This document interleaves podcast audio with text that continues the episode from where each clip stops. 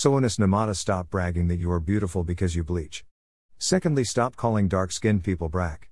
Beauty is a very perishable commodity, if at all. She has delusions of grandeur despite her inferiority complex. In Uganda, some people call her Mama Lususu. Those who know what it means can explain further. The picture below shows the evidence despite her denials. Anis Namata says that she feels good when villagers call her a musung. Anist, you are not white by any means. You can dream on if you think you are white. To some men, Anis Namata is like a fresh ripe mango on the outside, but the inside she is very rotten with maggots.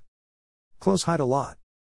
Let her first reveal her real name before she showcases her village Namata arrogance.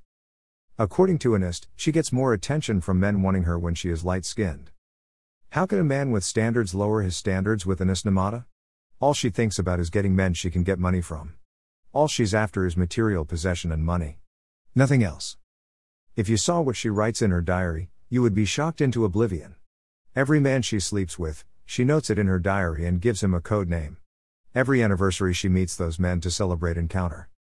She wants an already made man, then she brags that she helped him make it. Gold digger. You are not the first or the last to be deceived by her fraud and deceit. What does she bring to the table? Her evil, filthy manners, excessively disgusting arrogance, sluttiness, stolen money, and an overused. Never put temporary people in permanent places of your life.